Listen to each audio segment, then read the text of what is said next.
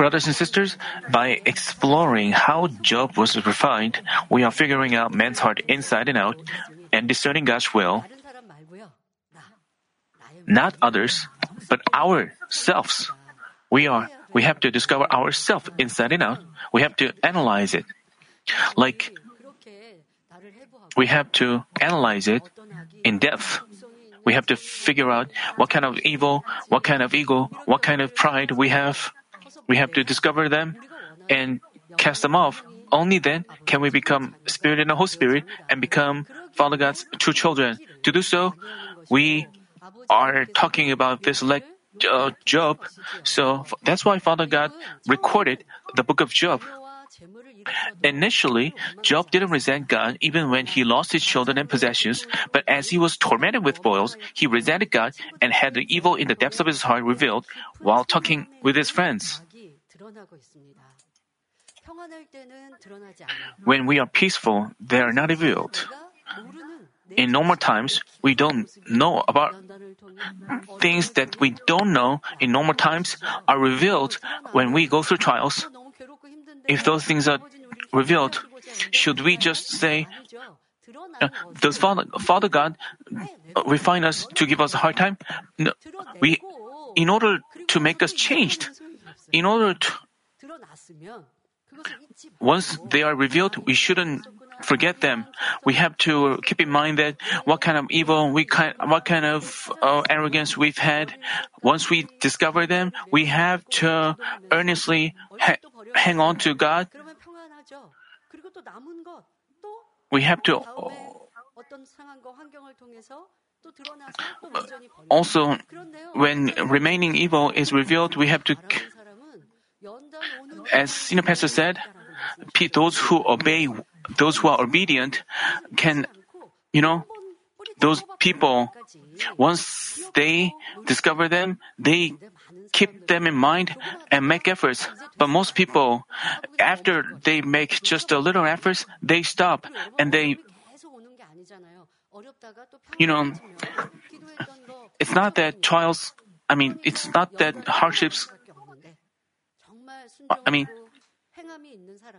but those who are obedient, those who demonstrate these, they always keep in mind what they've discovered and they make efforts until they are rooted out with prayer and fasting. So, even without going through hardships, they can change themselves. So, we have to look back on ourselves once again through the lectures on Job. Once we discover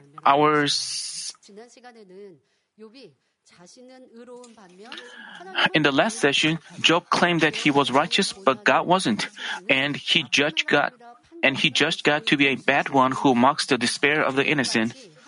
Job recklessly spoke as if he knew God's heart inside and out. He spoke of God in increasingly sarcastic ways and complained about how unfair the situation was based on his wrong thoughts. While we are living in this world, we may have unfair situations. In heaven, we have no such thing. But, while we try to become men of truth, men of goodness, once we are changed, we don't do evil. We don't curse at others. We don't fight with others. Even so, we may go through trouble. We may get attacked. This is what world is like. This world is controlled by the enemy devil because we live amongst the worldly people. So the world may harass us and bother us. But people with goodness, even when they're attacked by an evil person, they are not distressed. They don't say like, it's so unfair, it's so distressing. So that way they can pile up their goodness.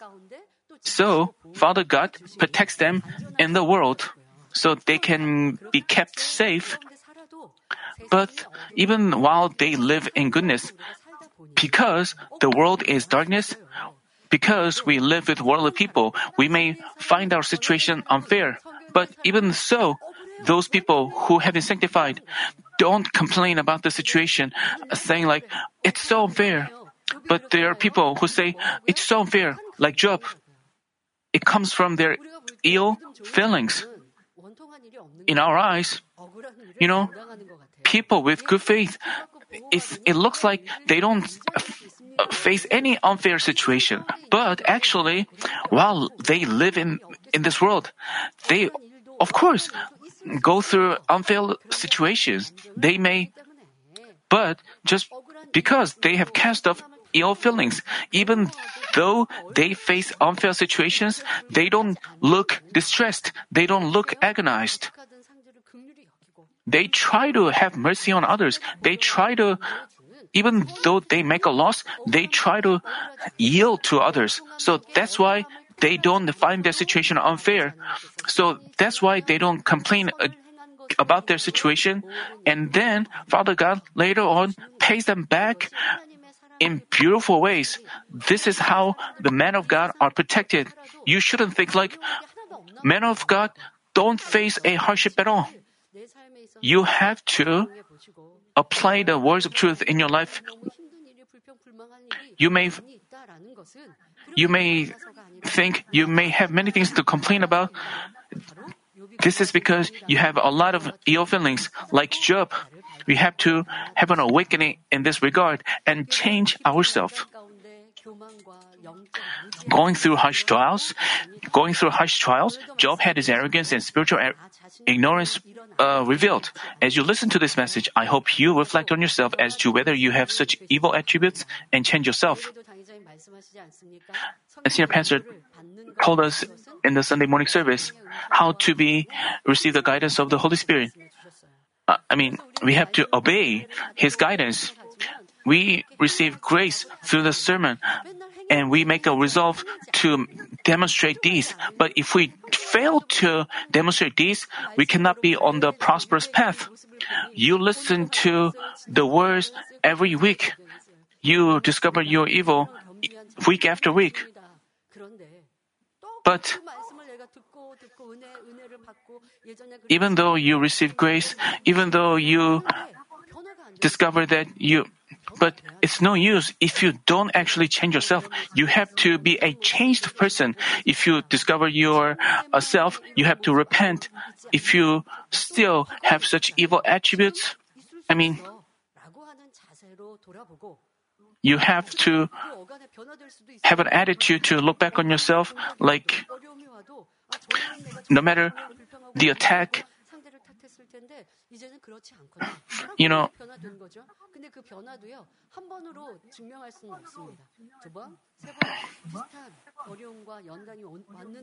as we go through similar trials twice and three times, we can,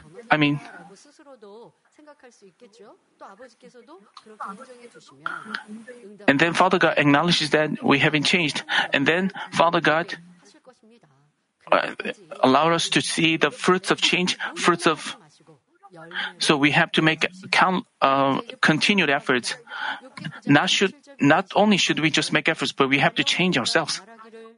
Job said in chapter 9, verse 27 through 29, "Though I say, I will forget my complaint, I will leave off my sad countenance and be cheerful.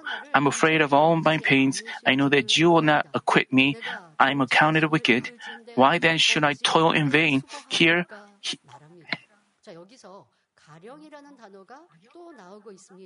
Here, Job again used a clause starting with "though."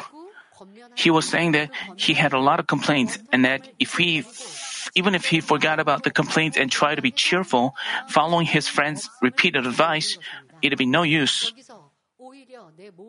Here, what did he mean by "I'm afraid of all my pains"? Job meant that even if he turned back and got healed, God would strike him again without a reason, so he'd live in torment again.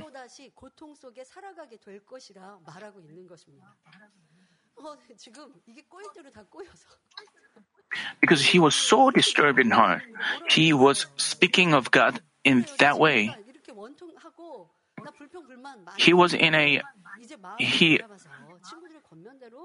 So Job was saying like, even if I follow your advice and repent and turn from my ways, would God kill me? No, God would put me in trouble again. That's what Job was saying. He said something totally contrary to the truth. When we repent and turn back with our deeds, God doesn't even remember our past transgressions. As we find in Psalm chapter 103, verses 12 and 13. As far as the east is from the west, so far has He removed our transgressions from us. Just as a father has compassion on his children, so the Lord has compassion on those who fear Him. But the verse presents a condition. If we fear God, He has compassion on us, and He doesn't remember our transgressions. Then, what does it mean to fear God? Proverbs chapter 8, verse 13 says, "The fear of the Lord is to hate evil, pride and arrogance and the evil way, and the perverted mouth I hate." Also, Psalm chapter 103, verses 17 and 18 tell us, But the loving kindness of the Lord is from everlasting to everlasting on those who fear Him, and His righteousness to children's children, to those who keep His covenant and remember His precepts to do them. These verses talk about what it is to fear God. It is to keep His covenant and do His precepts.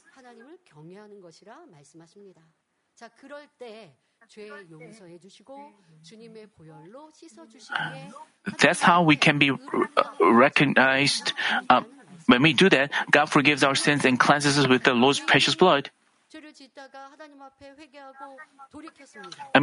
When a sinner repents and turns from his ways, and he stops committing sins, and he follows the truth, then Father God wouldn't call him a sinner, but He would call him righteous.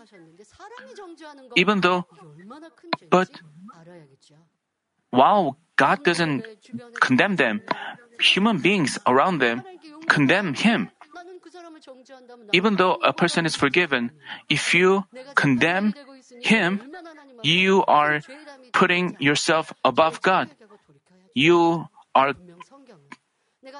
building a wall of sin. When the Bible says that when we condemn others, then Father God wouldn't forgive us as well. And Job said that Father God wouldn't forgive him. That's what he was saying. We shouldn't also harbor such misunderstanding against God, and we have to check whether we are also condemning others.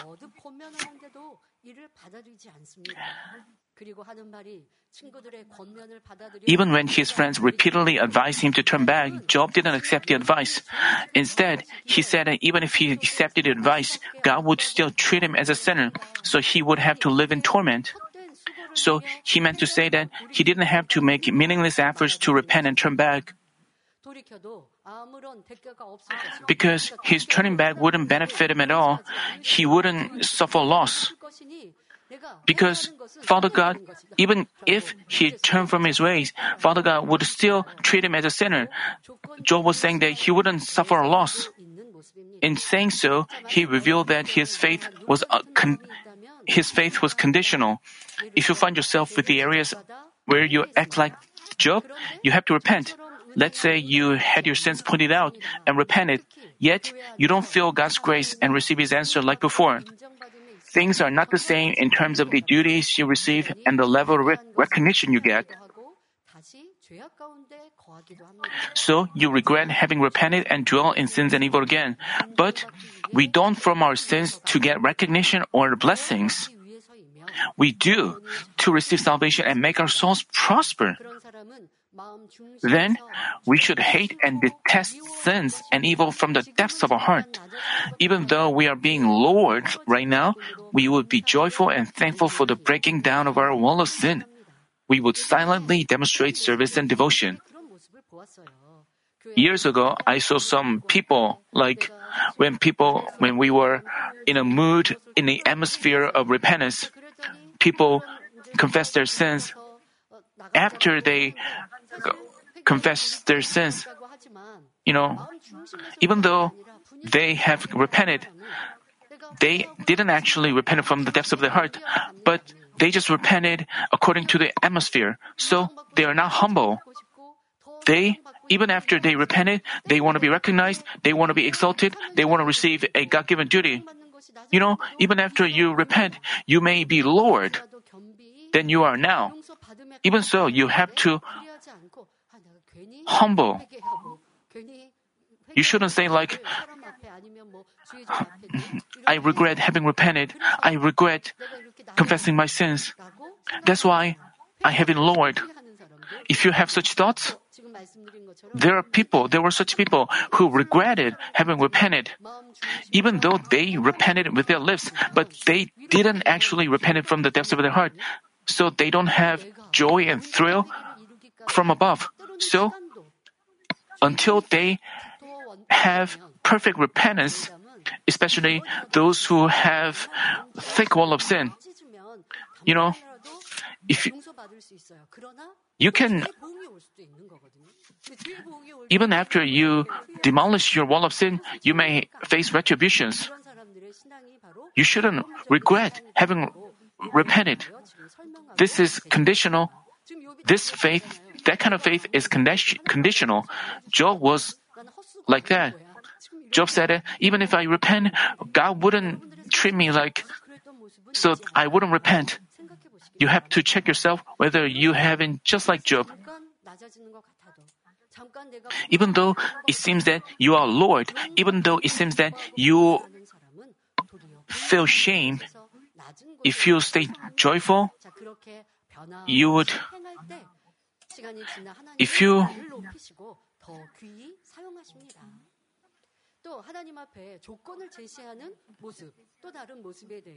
there are also,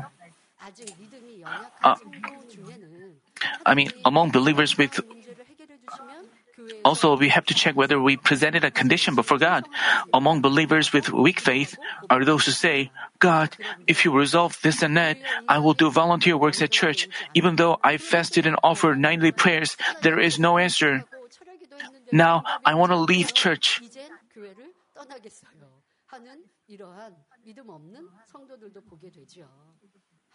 There are such members with weak faith. While we should be thankful simply for the fact that we've been forgiven and saved by God, these people do things under some conditions. They say like, God, if you do this for me, I will do volunteer works. If you bless me, I will work hard for you. This is not true faith. Presenting conditions before God itself demonstrates one's lack of faith. In the face of a test, there are also people who are quick to doubt God and get overcome by worries and concerns. Even while they profess to believe in God, when they have a problem, they don't leave it to God, but try to solve it on their own, being concerned and worried. This indicates that they don't put perfect trust in God. Some church members sent me a prayer request saying, she said, I've been infected by COVID. I'm afraid that I will be infected again. Please pray for me. Let me explain about this. You know, being concerned and worried itself is not faith. She said like, she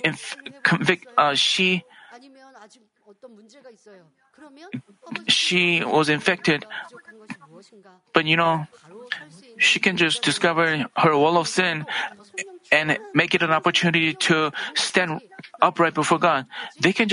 She can just keep on living a spirit Christian life, but she is worried about what would happen if she gets infected again. So this is not true. So that's why she cannot make a growth of faith. She is not putting trust in God. She's not putting trust in the shepherd's power. Why is she worried about that? You know, if she truly lived by His word, nothing can infiltrate her.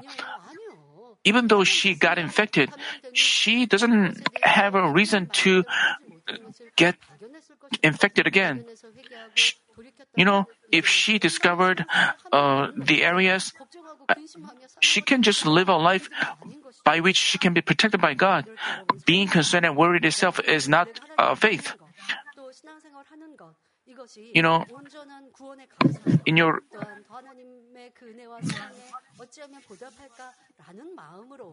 we have to be thankful and we have to live with the resolve to pay back His grace. Then we have no worries. But if we have worries and concerns, you cannot make your faith grow. This is regrettable. From Job's confession, we have to discover whether we have also. This is like a novice believer. So you have to repent of having lost your faith. You have to live a life where you put perfect trust in God. Job revealed his evil in an increasingly great extent and described God as a bad one. He said, "If I should wash myself in snow and cleanse my hands with lye, yet you would plunge me into the pit, and my own clothes would abhor me."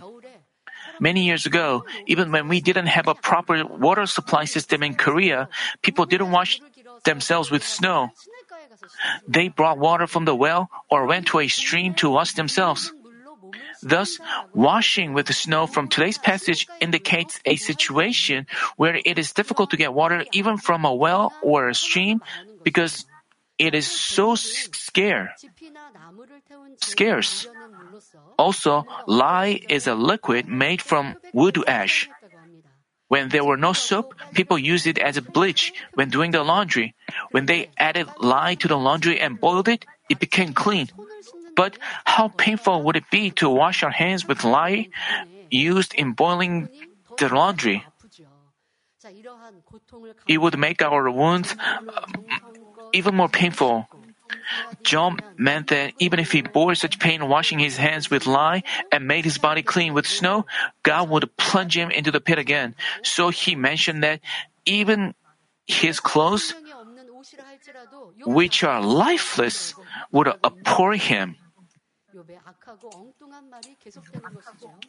Job went on to make evil and absurd statements.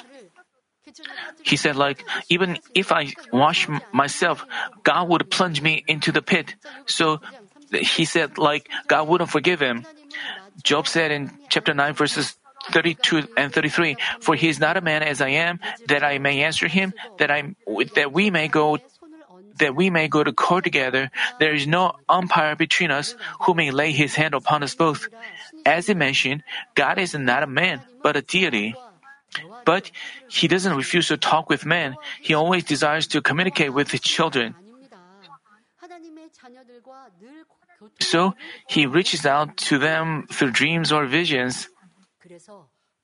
He's the God of love. In rare cases, He has His voice heard to them directly. Today, He often informs them of His will through the voice of the Holy Spirit. Learning from his fathers, Job knew about this God. The fathers of faith like Abraham, Moses, etc. always communicate with God. Even though Job was aware of this, he said that he couldn't even answer God.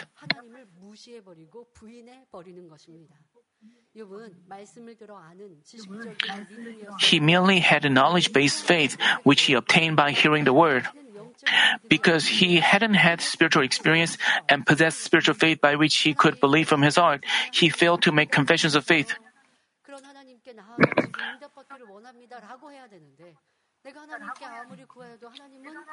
Job said, like, "Even if I ask you again and again, you would refuse to listen to me. He would reject my voice." That's what Job was saying, because he didn't have a direct experience with God. He just heard about God from his fathers. So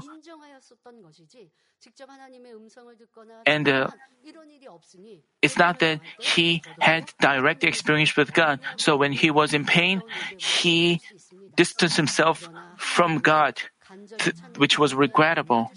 But we have to recognize that God reaches out to those who earnestly seek Him and always long to communicate with them.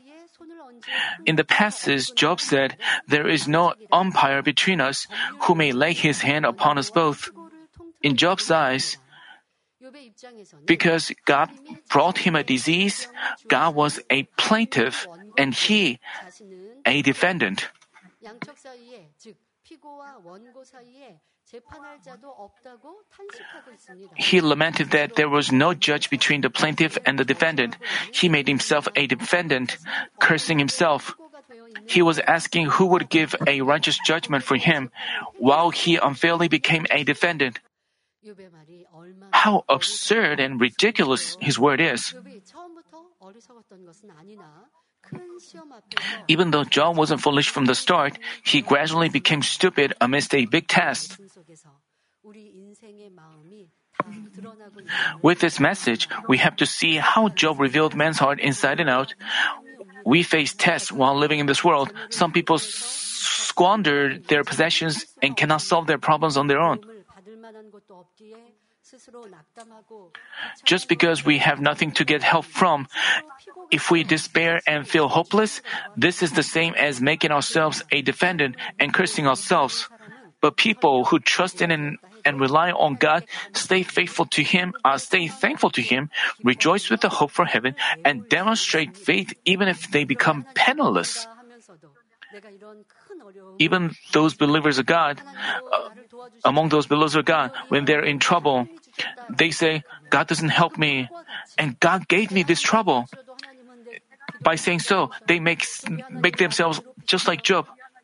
They say like, Father God, this stresses me. They're no different than Job. What about your life, in your Christian life? While you attend church, did you complain against God? Did you misunderstand God? That's why you have no way to receiving help from Him. You have to repent of judging and condemning. When you repent, you will find a way. There are cases where people get into a great trouble or experience betrayal by people whom they've loved and trusted. Even in our Christian life, because we live in the world, we may face such moments. At this point, if they resent and hate those people, regret having trusted them, and live in anguish, they make themselves a victim, being overcome by deep depression. We see many of such cases out in the world. They develop depression. They live in great pain. They are mentally devastated. So they may give up on their life, or they are stuck in the darkness. We see such people. But as for we are believers of God, how should we live in such cases? We, as believers of God, even though someone gives us a hard time, even though someone betrays us, we can strongly feel how worthless fleshly love is. And we can just fill our heart with our Lord's true love. Then we can have all our resentment, hatred, and anguish removed. We can make an opportunity for spiritual growth out of a hardship that faces us. We are believers of God. We still, even as a believers of God, we live in this world. Until we enter heaven, we are living in the world.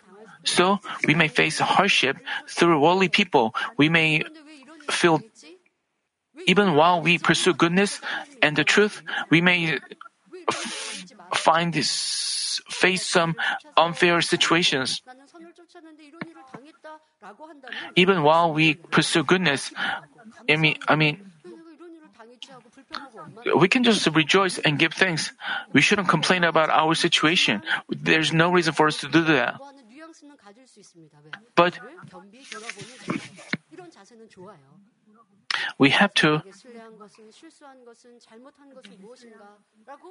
we can also look back on ourselves as to whether we made a mistake towards others. We can just pursue the truth all the more. Then we can turn our difficulties into prosperity. But those people, even though they've listened to the words of God, when they find themselves in trouble, they just complain against others. They hate others. If they are stuck in that state, they are no different than Job. Job was stagnant in his trial. The So, I hope you find an answer from today's message. In our workplace or community, we may deal with a person who hates or bothers us with no good reason. But if we just feel agonized and hurt, we cannot solve our problem. If we apply the words we've heard in our life and serve and love Him all the more, God, who enables us to make peace even with our enemies, helps us out.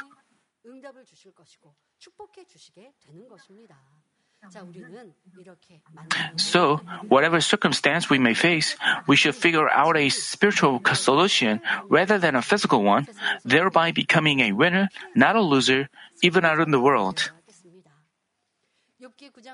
Job said in chapter 9, verses 34 and 35, "Let him remove his rod from me, and let not dread of him terrify me. Then I will speak and not fear him. But I'm not like that in myself." Here, rod signifies God's sovereign power. As we see examples like Moses' rod, Aaron's rod that budded, etc., a rod signifies the power of God in the Old Testament. Job said that because God had his rod ready to strike him with his power, he was consumed by fear. What he meant to say was that unless God removed his rod and stopped caring about him, he wouldn't hold back his complaint, but curse and revile him to his heart's content.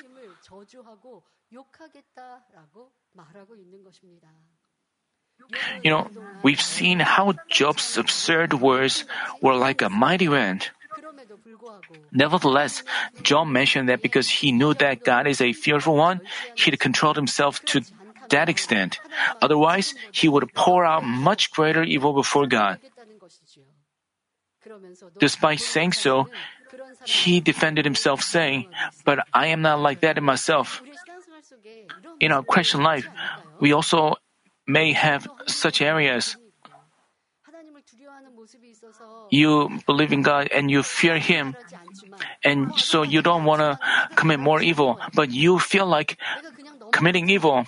Even though you hold back your evil, that's what Job was doing. Job was like, if God doesn't care about me, if Father God doesn't strike me with His sovereign power, I can pour out much evil. That's what he was saying. You have to also look at yourself in light of this, not just towards God, but in your life. You can apply this in your life. Let's say someone does evil against you, and the other person knows that you are attending a church, so you don't want to argue with them anymore. But in your heart, you feel upset. You are enraged. You think like, I want to fight back, but you hold back yourself. You are not different than Job. Even though you hold back your evil, you are about to burst. And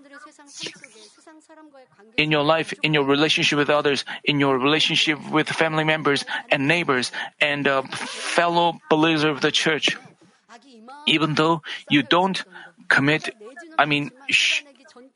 show evil, but you are about to burst, even though you calm down in peaceful time. Senior Pastor talked about how a dirty water is agitated.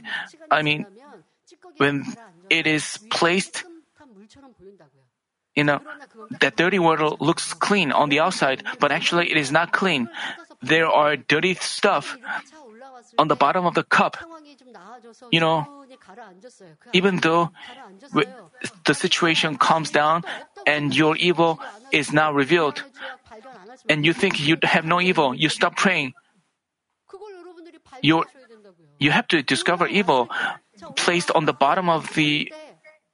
When it is revealed, when it is agitated, you have to discover yourself. You have to remember them. You have to Remember how you felt when someone did evil against you. Like you wanted to fight back. You wanted to argue. Even though you wanted to argue, you just hold back your words. But you actually felt like arguing with him. That means you have evil. You shouldn't have it. You shouldn't cover it up. You shouldn't think yourself better than others. Father God looks at you in light of the truth. Father God knows that you are about to burst, and even though the situation changed and the evil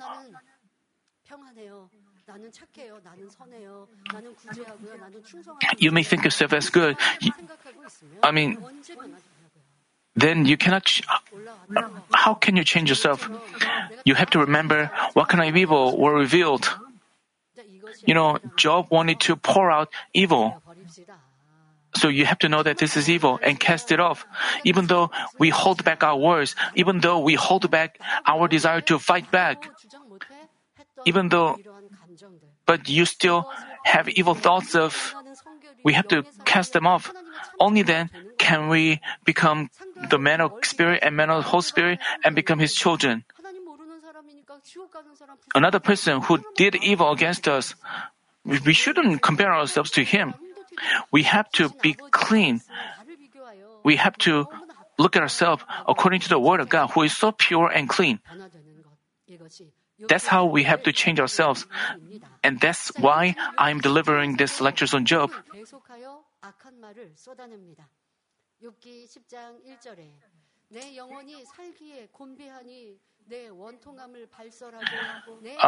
Job said in chapter 10, verse 1, I loathe my own life. I will give full vent to my complaint. I will speak in the bitterness of my soul. Job said he loathed his life. While he found himself having lived a righteous life without any fault, his friends repeatedly rebuked him. When you are in trial, if you rely on God, we don't have to act like Job.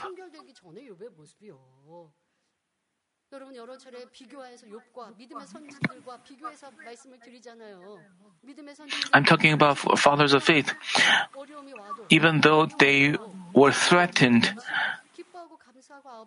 they stayed thankful and joyful and silently walked their way. So they didn't loathe their life. Even though they were on the path to death, they rejoiced. So they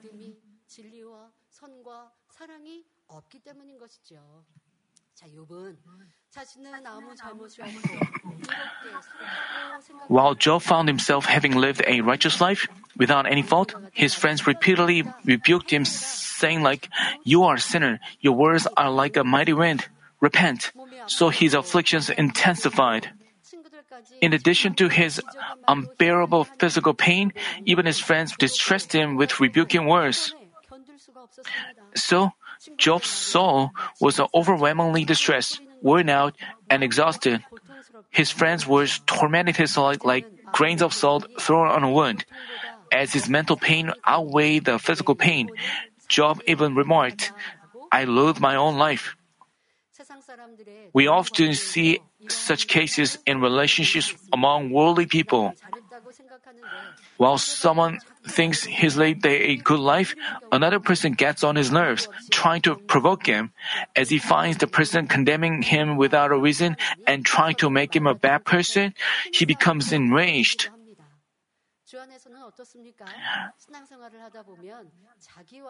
What about in the Lord? In our Christian life, we go through a time to fight against ourselves. There are cases where we are willing to live out the truth but fail to show these accordingly. When we do something even while knowing that it is a sin, or when the truth is not removed despite our desire to cast it off, we feel so agonized. When we fail to act by the truth, we know, or when we do something even while knowing that it is evil, we find ourselves not proper before God. In the end, we begin to hate the church and don't feel like doing God's work or praying. As this gets worse, we don't even feel like moving around or eating. Senior pastor once told us, I mean, he told us in 1980s.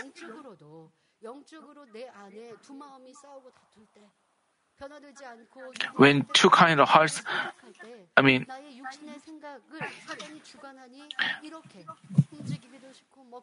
so the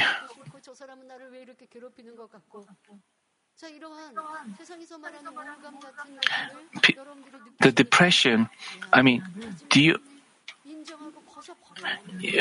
if you find yourself with depression, you have to acknowledge Satan controls your heart. So you have to change your heart into good thoughts and spiritual thoughts so all of them can leave. Like this, as we are worn out both spiritually and physically, we begin to hate the pastor who gave us grace and want to keep away from church leaders whom we used to follow around. With our heart hurt, we hate everything and say absurd things.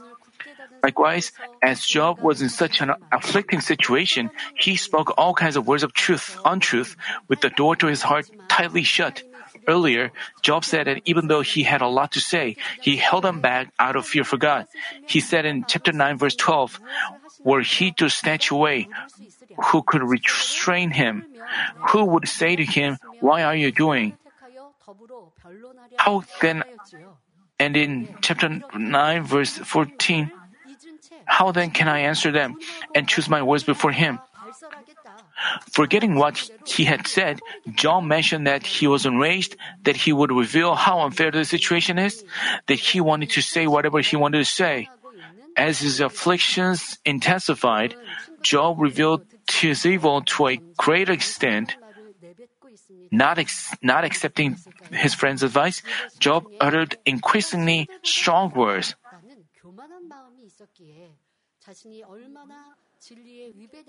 Because Job thought of himself better than his friends with arrogance, he didn't realize how much he was deviating from the truth.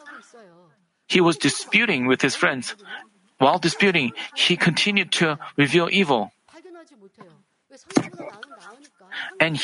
But he couldn't discover himself because he thought of himself better than them. He was speaking evil words. Even while uttering such evil words, he didn't. Even though his friend Bildad tried to awaken him with the truth, he didn't accept it. As we can see, when we have arrogance with which we consider ourselves better than others, we cannot accept words of others. We learned in the last session how we have to deal with a believer who is like Job. We have to offer advice that bears love, not ill feelings. Rather than just forcibly persuading him with the Word of God, we have to speak following the inspiration of the Holy Spirit and avoid disputing. What you have to remember is when someone speaks evil words, when someone makes complaints,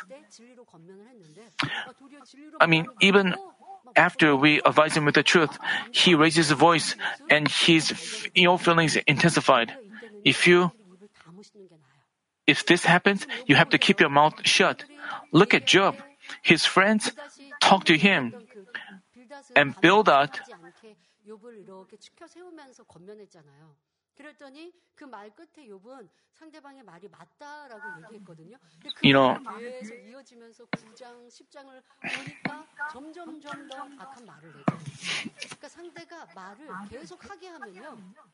if we let others, you shouldn't respond to their evil words. If we point out their faults, he wouldn't stop, but he would. So we have to keep our mouth shut wisely so that the other person wouldn't speak anything more.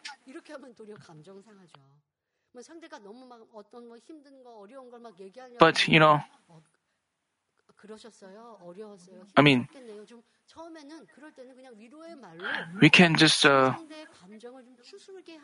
we can soothe his ill feelings. When another person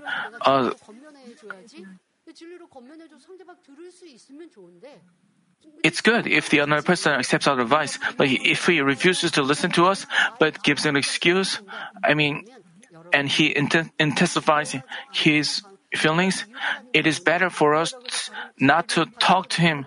That doesn't mean you have to storm out of your room, but even though another person pours out evil, you should refrain from pointing out. But we can just stay silent, and you can just keep your mouth shut. It will be better. Then, when things calm down or after some time has passed,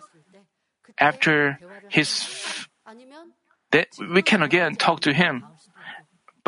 But it's better not to talk to him. Job spoke evil words. But when this thing happens around you, it is wiser for you to keep your mouth shut. If you find a person complaining about many things,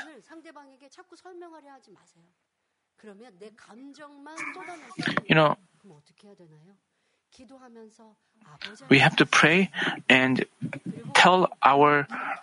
notify him of our situation.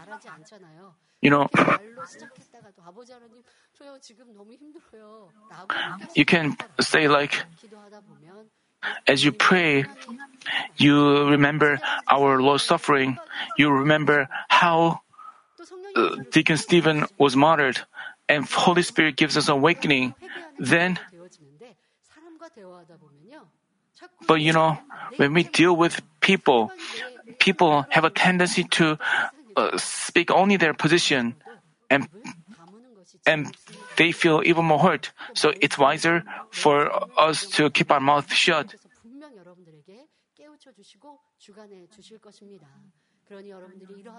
So I hope you make bread of this message. Make your own.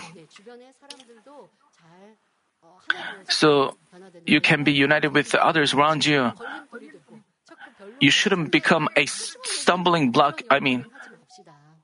become an obstacle for each other. To his friends, Job's attitude was even though I'm like this, I used to have more possessions and knowledge than you. I had a beautiful family and advised many. Didn't I? Why do you rebuke me? Just seeing what I am like right now, I don't even want to deal with you. Before that, he disputed with them, I am right, you are wrong. But as he became more stubborn in heart, he refused to even talk to them.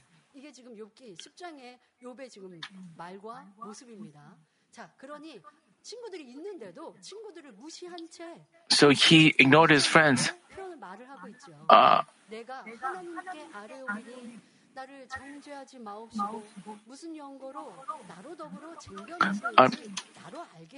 Before that, he just ignoring his friends, Job tried to argue against God, directly saying in chapter 10, verse 2, I will say to God, do not condemn me. Let me know why you contend with me.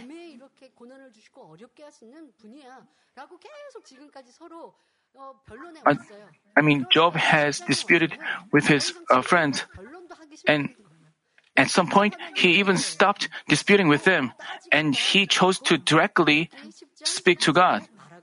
As he said in chapter 10, verse 2, he spoke as if God condemned a sinless person.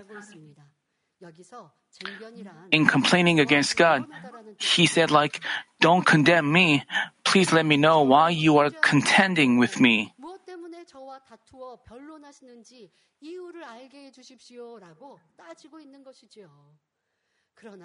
But there is no trial without a reason. Neither does God condemn us with no good reason. In some cases, our hardship doesn't result from sins.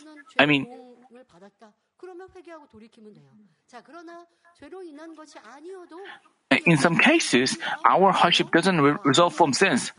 Why? God wants to refine us to make us into a more beautiful and greater vessel. Abraham became a father of faith through trials. Moses also reached a level where he could stand face to face with God through trials. It's not that Abraham had sins. Abraham almost lost his wife to Father God. Through those incidents, Father God led Abraham to have perfect trust in God. That's why he went through trials. Because Abraham also faced a hardship, but Abraham dealt with people only in good ways. That's why he was recognized and exalted by people. You may say, why am I going through trials even though I didn't commit a fault? This is so selfish.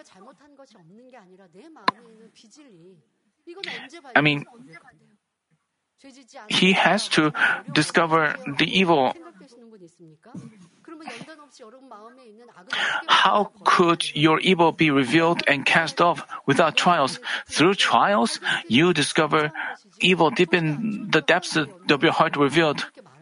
You shouldn't say I didn't commit sin, but why did you give me trial?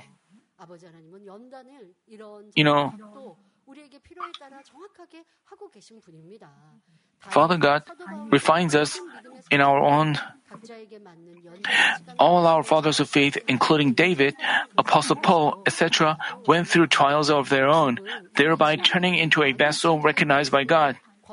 Job's friends had already advised and rebuked him with many words of truth, but he still didn't realize himself but uttered words of arrogance. Like this, when we are arrogant, we cannot figure out the word even though we hear it. As we see only its literal meaning, we cannot possess spiritual faith. For this reason, Jesus stated in Matthew chapter 18, verse 3, "Truly I say to you, unless you are converted and become like children, you will not enter the kingdom of heaven." Spiritual children are pure, simple, and humble, and they don't insist on their being right before God. Even if they find some of God's words not understandable, they don't judge. But they just trust and obey them and humbly try to learn. Only when we become humble and hard, like little children, can we have an awakening by hearing the word. And no matter the trial, we can humbly change ourselves. Also, even when those who are lower in faith or position advise us, we heed their words and reflect on ourselves. In doing so, we can make ourselves better day after day. Thus, we have to keep in mind what God said in 1 Peter chapter 5, verses 5 and 6. "You younger men likewise be subject to your elders, and all of you clothe yourself with humility toward one another, for God is opposed to the proud, but gives grace to the humble. Therefore, humble yourself under the mighty hand of God, that He may exalt you at the proper time." Brothers and sisters, as we take a look at Job, we feel regrettable, but we have to know that how we have been like that. Job was complaining against God, but he was committing evil against Him. But what about your life? You may think you didn't do things against Him because you thought it is people that you distress you, and you are just blaming people and environment, so you may think of yourself better than Job. But I've told you this repeatedly. Blaming your environment itself is ultimately against God Himself.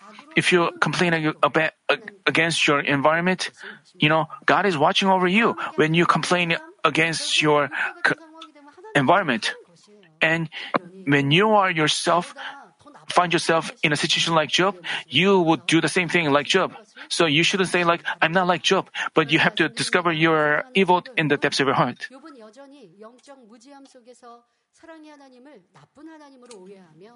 Brothers and sisters, out of spiritual ignorance, Job still misconceived God as a bad one and judged and condemned him. But if we trust in God who is absolutely good and love itself, we would have no reason to misconceive him no matter the situation.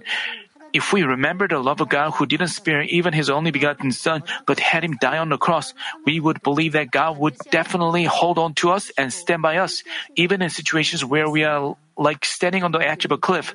If we have such faith, we would do according to His will and the truth no matter what, and demonstrate these pleasing to Him. In Senior Pastor's sermon, he said like, Senior Pastor has been in a situation like he was standing like on the edge of a cliff. And Senior Pastor declared that even if God tells me to fall off a cliff, He said He would obey. He said that because He loves and trusts God. He made that kind of confession. He didn't think like, is Father God trying to kill me? He believed in Father God's making everything, causing everything to work together for good. So he's not afraid. He was not hesitant. He was not like, if I take a step back, I would fall off a cliff. I would dishonor you. You shouldn't tell me to do this. He didn't do so. But whatever Father God told him to do, he obeyed. This is faith, this is obedience. And He Himself has set an example of that. On account of us, our God of love made a lot of sacrifice first. Despite His sacrifice, He says, who would figure out my heart? Who would accept my love? Like the man having a crush on a woman. Once we understand even a little bit of His heart and love, He is delighted and says, what more would I give you? What more would I do for you? This is Father God's ardent love for us.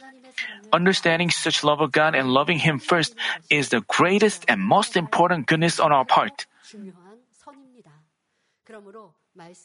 Therefore, I pray in our Lord's name that you will quickly change with the word and prayer, figure out God's heart, build an intimate relationship with Him, and share profound love with Him as His true children.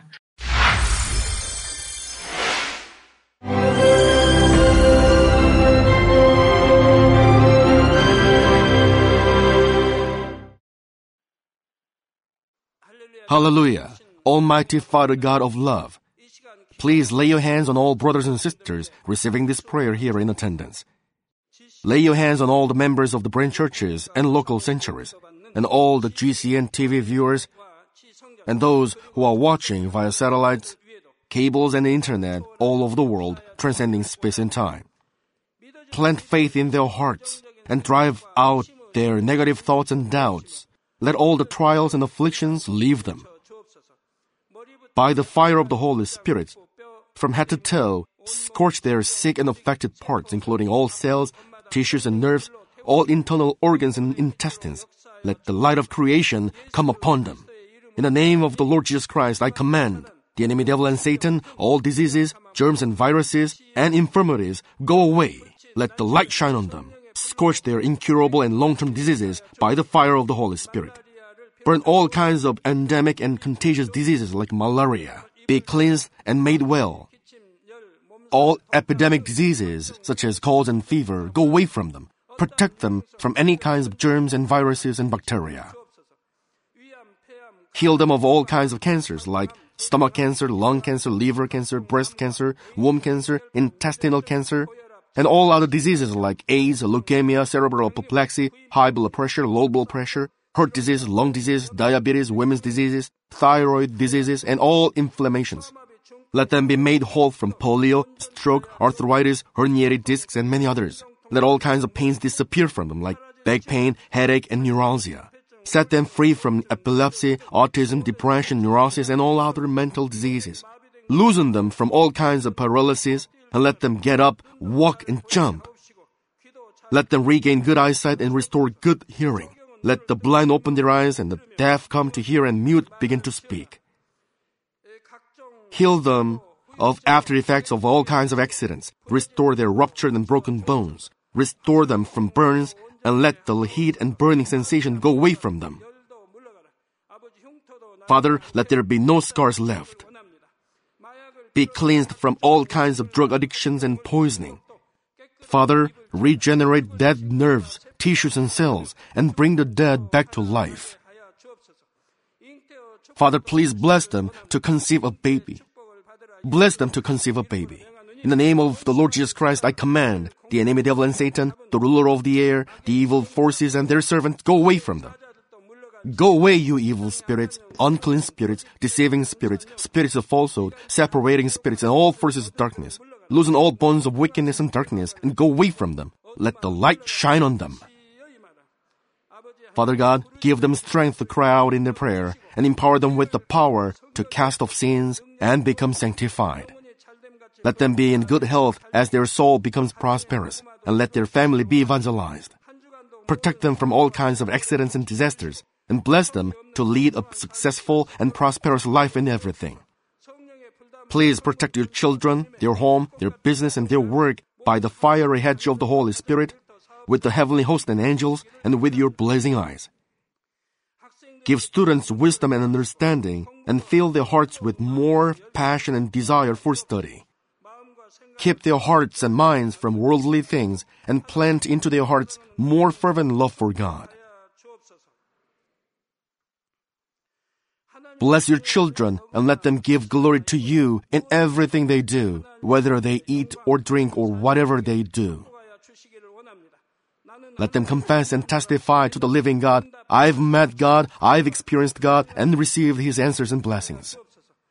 Father God, thank you. Let all glory be to you alone. In the name of our Lord Jesus Christ, I pray. Amen.